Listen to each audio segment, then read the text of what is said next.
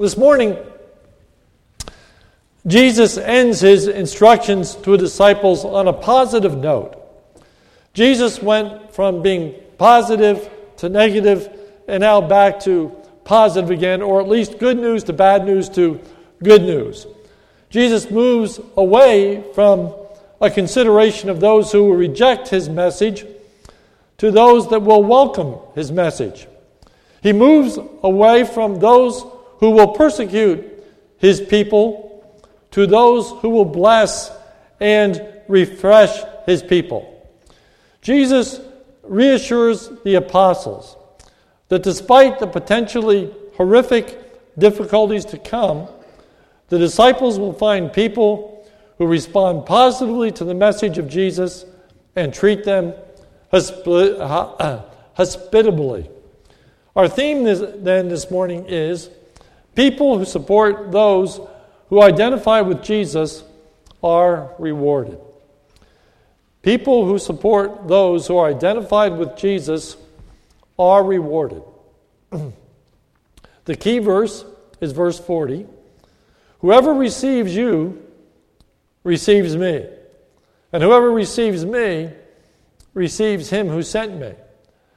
The key word in this particular pericope or section is the reward, word reward. Notice how frequently it appears. Verse 41 The one who receives a prophet because he a prophet will receive a prophet's reward. And the one who receives a righteous person because he is a righteous person will receive a righteous person's reward. And whoever gives one of these little ones even a cup of cold water because he is a disciple, truly I say to you, he will by no means lose his reward. So it is about the faithfulness of individuals who identify and support those who identify with Jesus and the reward that they're going to see, receive. So we begin first by looking at a general principle. And that is that whatever we do for Jesus' people, we do for Jesus himself. Whatever we do for Jesus' people, we actually do for Jesus himself. Notice verse 40. Whoever receives you receives me. In prior weeks, we noted that whoever was persecuting believers was, in fact, persecuting Jesus himself. Let me just review and note that the Apostle Paul, before he was converted, he was referred to as Saul, and Saul was adamantly persecuting believers. We read this account in Acts chapter 9. Now, Saul still breathing threats and murder against the disciples of the Lord, went to the high priest and asked for letters from him to the synagogues at Damascus, so that if he found any belonging to the way, both men and women, he might bring them bound to Jerusalem. And it came about that as he journeyed, he was approaching Damascus, and suddenly a light from heaven flashed around him. And he fell to the ground, and heard a voice saying to him, Saul, Saul, why are you persecuting me? Not my people, not my disciples. Why are you persecuting me? To treat the apostles, the disciples, in a ungodly manner was to treat Jesus in an ungodly manner. To persecute the church was to persecute Jesus. Today, we have just the opposite in view. Whatever you do good for the people of God, you do for Jesus. Whenever you receive one in His name, you receive Jesus.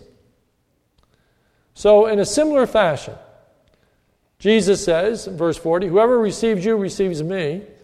And in still similar fashion, The one who welcomes Jesus welcomes the Father who sent Jesus. And whoever receives me receives him who sent me. As we think about this particular verse, three things come to mind. First, how closely Jesus identifies himself with his people. Jesus so identifies himself with us that whatever we are experiencing, Jesus himself experiences.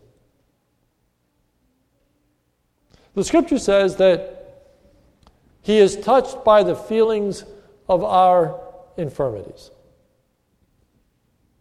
One of the distinctions between sympathy and empathy is the ability to actually enter into another person's sufferings, another person's heartache. So that when another person feels bad, you feel bad. Many times when our children are sad, it makes us sad. When we see pain in the life of another person, it might move us to tears. That we closely identify, affiliate with others. Jesus identifies with us to the degree that what happens to us affects him personally. But not only does he identify us in an outward way, but also in an inward way. Jesus also taught that to receive Christ's message, and particularly the gospel, is equated with receiving Jesus himself. So that Jesus is intricately connected to the Word of God. If you reject His Word, you in fact reject Him. Conversely, if you receive Him, you receive His Word. You will be instructed by Him. You will be taught by Him. John 1:12, but as many as received Him, to them gave He the power to become the children of God. Jesus said, Whoever receives me receives Him who sent me. So to welcome Jesus' message is ultimately to welcome the message of the Father, for it is the Father who sent Jesus. And it is the Father's message that Jesus declares. It is that principle that founds the next two verses. And that is the one who intentionally helps Jesus' servants receives the same reward as the servant. The one with intentionality helps Jesus' servants receives the same reward as the servant. The first example is of receiving a prophet, verse 41. The one who receives a prophet, because he is a prophet, will receive a prophet's reward. To receive a prophet in the context is to welcome a prophet into one's home because of believing the prophet's message. A prophet here is simply an individual who is speaking for God. Oftentimes we think of a prophecy as future, but a prophet is simply an individual who speaks for God. In this instance, it's the apostles. And if you look with me at Matthew chapter 10, verse 11, to get the t- context, it says this and whatever town or village you enter, find out who is worthy in it and stay there until you depart. Stay in that home. Let them show you hospitality. As you enter into the house, greet it.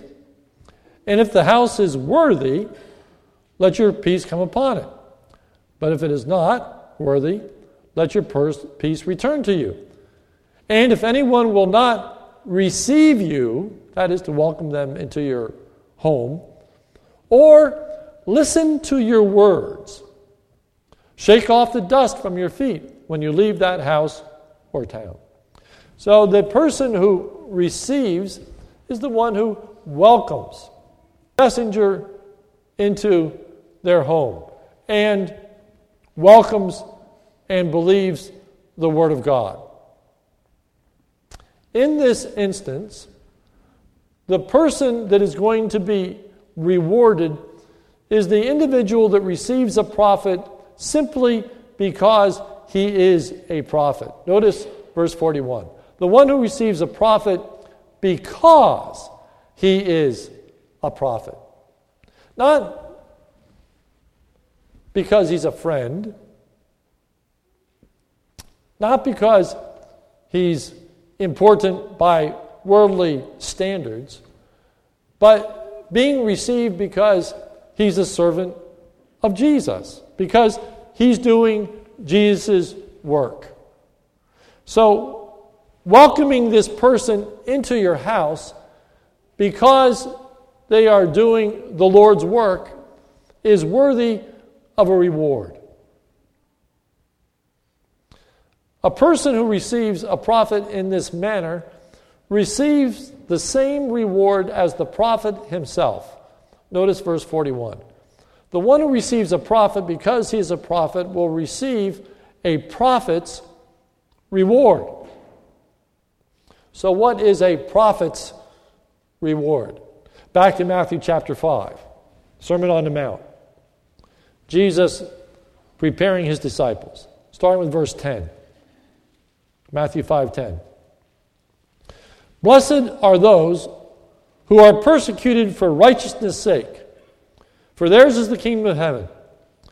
Blessed are you when others revile you and persecute you and utter all kinds of evil against you falsely on my account. Rejoice and be glad, for great is your reward in heaven. For so persecuted the prophets who were before you. Jesus has just been talking about the persecution that the disciples are going to go through. Now, he says, there are going to be people that conversely are not going to persecute you. They're going to welcome you into their homes and they are going to refresh you. They're going to help you. They're going to provide for you. Jesus says they get the same reward as the prophet. In those verses 510, 510, 511, and 512, we find out three things about that reward. First is that it's great. The second is that it's in the future, it's in heaven. And the third is that it's a cause for rejoicing and gladness. We are to rejoice and to be glad. When we receive a person into our home who is a prophet, because they are doing the Lord's work. We have in the scriptures an example of such a person, Gaius. Turn with me, if you would, to 3 John. Gaius, the example of a person who received God's servants into his home. 3 John right before Jude and the book of Revelation.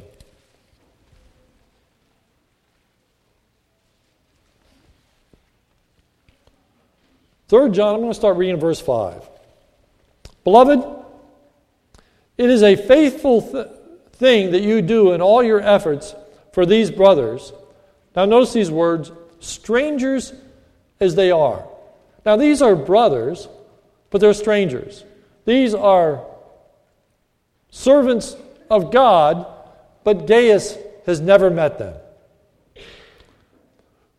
Verse 6 Who testified to your love before the church.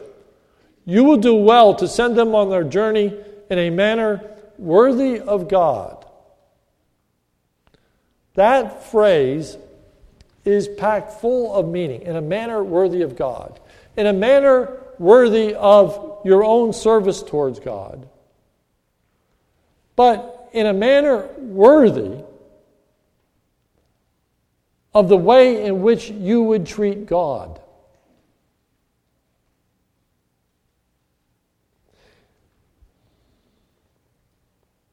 With the same kind of respect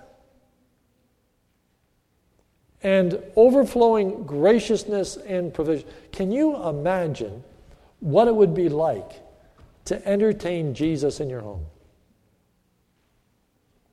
If we announced that Jesus was going to be at our church next week and we needed a home for him to stay,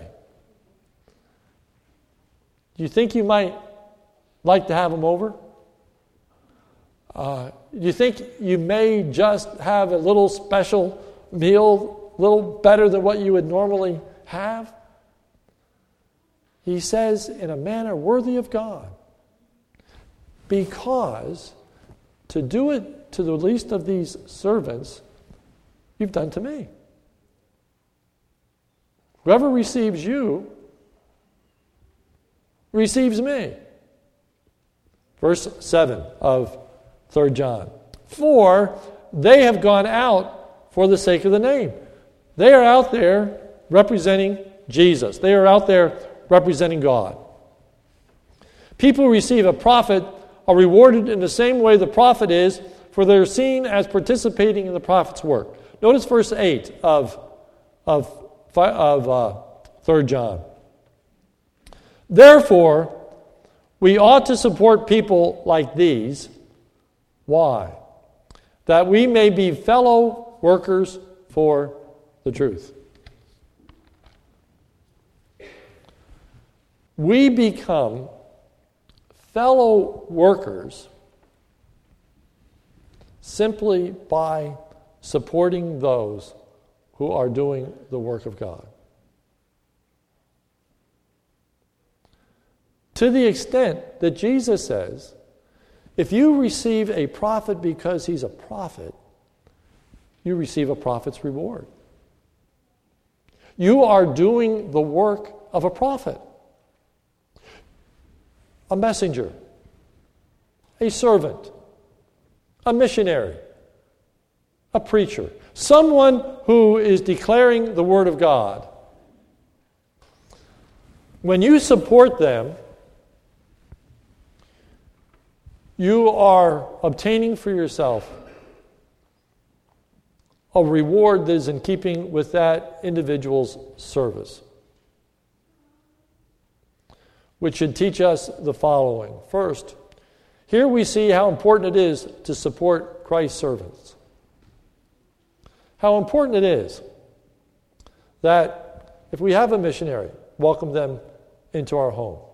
If we have a guest speaker, welcome them into your house. How important it is that we give financially to proclaim the Word of God around the world. Jesus said, if you support them, you are co laborers with them, and you're worthy of the same reward that they receive. In Jesus' estimation, I'm going to come back to this at the end of the message, but in Jesus' estimation, the work you do in supporting them is as important as the work that they do. Just keep that in the back of your mind. Secondly, here we see the blessing of supporting Christ's servants. It brings pleasure to God. Here we see the motivation for supporting Christ's servant. That is to receive a reward, that is to participate in the work of God, that is in serving Jesus himself. This means that whatever reward there is for the messenger, the one who receives that messenger for Christ's sake will have the same reward. And so these two are made equal. Both the one who suffers for Christ and the one who gives comfort and refreshment for Christ's people. It is showing the dichotomy that exists. It's black and white in Scripture, it's night and day. It is opposite ends of the spectrum. There are those that reject and persecute, there are those that receive, welcome, honor, and bless.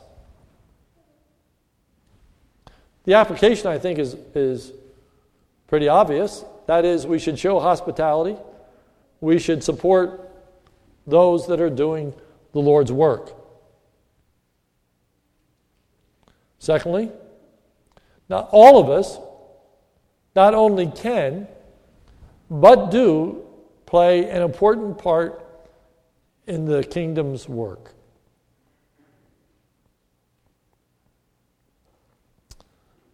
Your giving is important. It's important not just because it enables the work to be done. In fact, that isn't mentioned. For God's work is going to get done. But it is important, first of all, out of a recognition that when I am giving, I'm ultimately giving to Jesus. I hope that is in your mind when we pass a collection plate. That ultimately, it's not about giving to the church or giving to support the pastoral staff or praying for the lights or our missionaries overseas. First and foremost, it's about recognizing who Jesus is and the opportunity that we have to serve him and to honor him with all that we have. Secondly, it teaches us that all of us play an important part in the kingdom's work.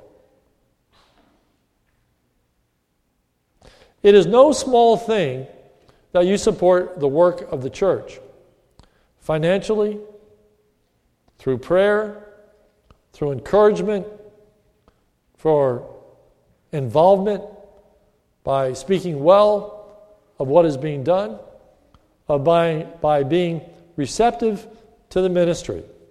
All of that is important. Next, the one who receives a righteous person because the person is righteous receives the reward of a righteous person. Now, in the context, a righteous person is one who is born again. Jesus said in Matthew 5:20, "For I say unto you that unless your righteousness surpasses that of the scribes and Pharisees, you shall not enter the kingdom of heaven. It's all about a person who's born again. Now it's saying to receive a Christian, moving from a servant to just a Christian, by receiving a Christian, you receive a reward. Promotes righteousness, and it is an act of righteousness. Psalm 38, verse 20 says this and those who repay evil for good, they oppose me. This is the psalmist David saying, Because I follow what is good. He wants to affiliate with that which is good. Philemon is an example of one who receives a righteous person because he is a righteous person. Turn with me to the book of Philemon. First and Second Timothy, Titus, Philemon, Hebrews. So, one chapter book.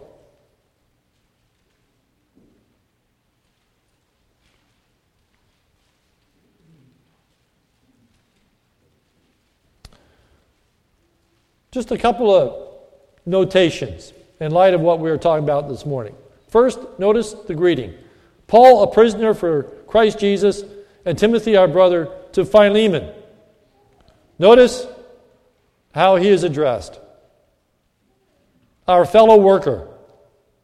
To my knowledge, Philemon never went on a missionary journey with Paul. And yet, he refers to Philemon as a fellow worker because of the way that he supports the work of God. Notice, moving on, verse 2 and Apphia, our sister, and Archippus, our fellow soldier, and the church in your house. Grace to you and peace from God our Father and Lord Jesus Christ. I thank my God always when I remember you in my prayers. because I hear of your love and, uh, and of the faith that you have toward the Lord Jesus Christ. I hear of your love and your faith towards the Lord. And then notice how that translates and for all the saints, all the righteous people, all the people of God. And I pray that the sharing of your faith may become effective for the full knowledge of every good thing that is in us for the sake of Christ. For I have derived much joy and comfort from your love, my brother, because the hearts of the saints have been refreshed through you. Philemon's ministry was to care and provide for the people of God. He refreshed the people of God. Those that are being persecuted, those that are weary, those who are on the front line, those who are shell shocked, those that are experiencing the hatred, the animosity of individuals, the lack of respect, the discourteousness, the refusal of the things of God. How refreshing to come across Philemon who doesn't add to their misery but seeks to bring them comfort and joy and appreciates their ministry. Then notice how this concludes. Verse 22. Paul says, At the same time, prepare a guest room for me, for I'm hoping that through your prayers I will be graciously given to you. Paul says, I'm coming. Prepare a room for me. He's not being audacious when he says that. He's not being demanding. Here is a man who opens his house, not only to the servants of God, but to the people of God in general. And so Paul says, I'm coming. Prepare my room. In the Old Testament, there were individuals that built rooms for the prophets. So there'd be a place for them to stay as they, they traveled in offering their sacrifices.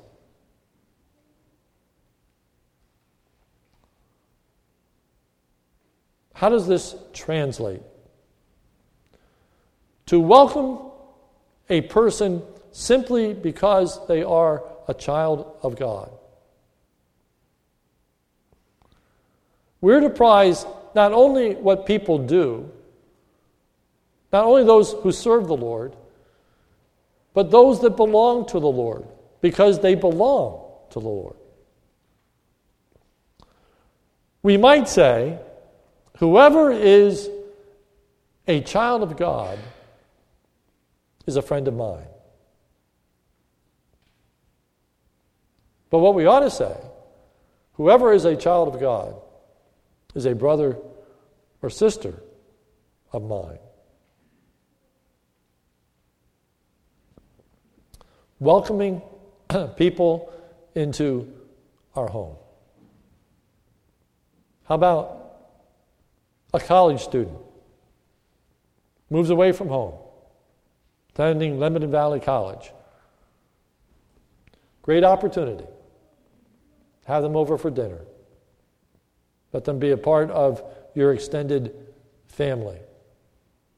Welcome them into the life of the church. we should look for the opportunity to minister to people, not just our families, and not just our friends, and not just our acquaintances, but strangers, is what it says. Simply because they profess faith in Jesus Christ. Simply because they are God's. We should welcome them and bring them into our house. I'm running out of time, so I need to quickly move on to the third point. The one who helps God's servants and God's people in the smallest of ways will surely be rewarded. Even the smallest act of kindness to the most obscure Christian will not go unnoticed or unrewarded. Look at verse 42. And whoever gives one of these little ones, even a cup of cold water, because he is a disciple, I say to you, he'll by no means lose his reward. The smallest act of kindness, that is, giving a cup of cold water.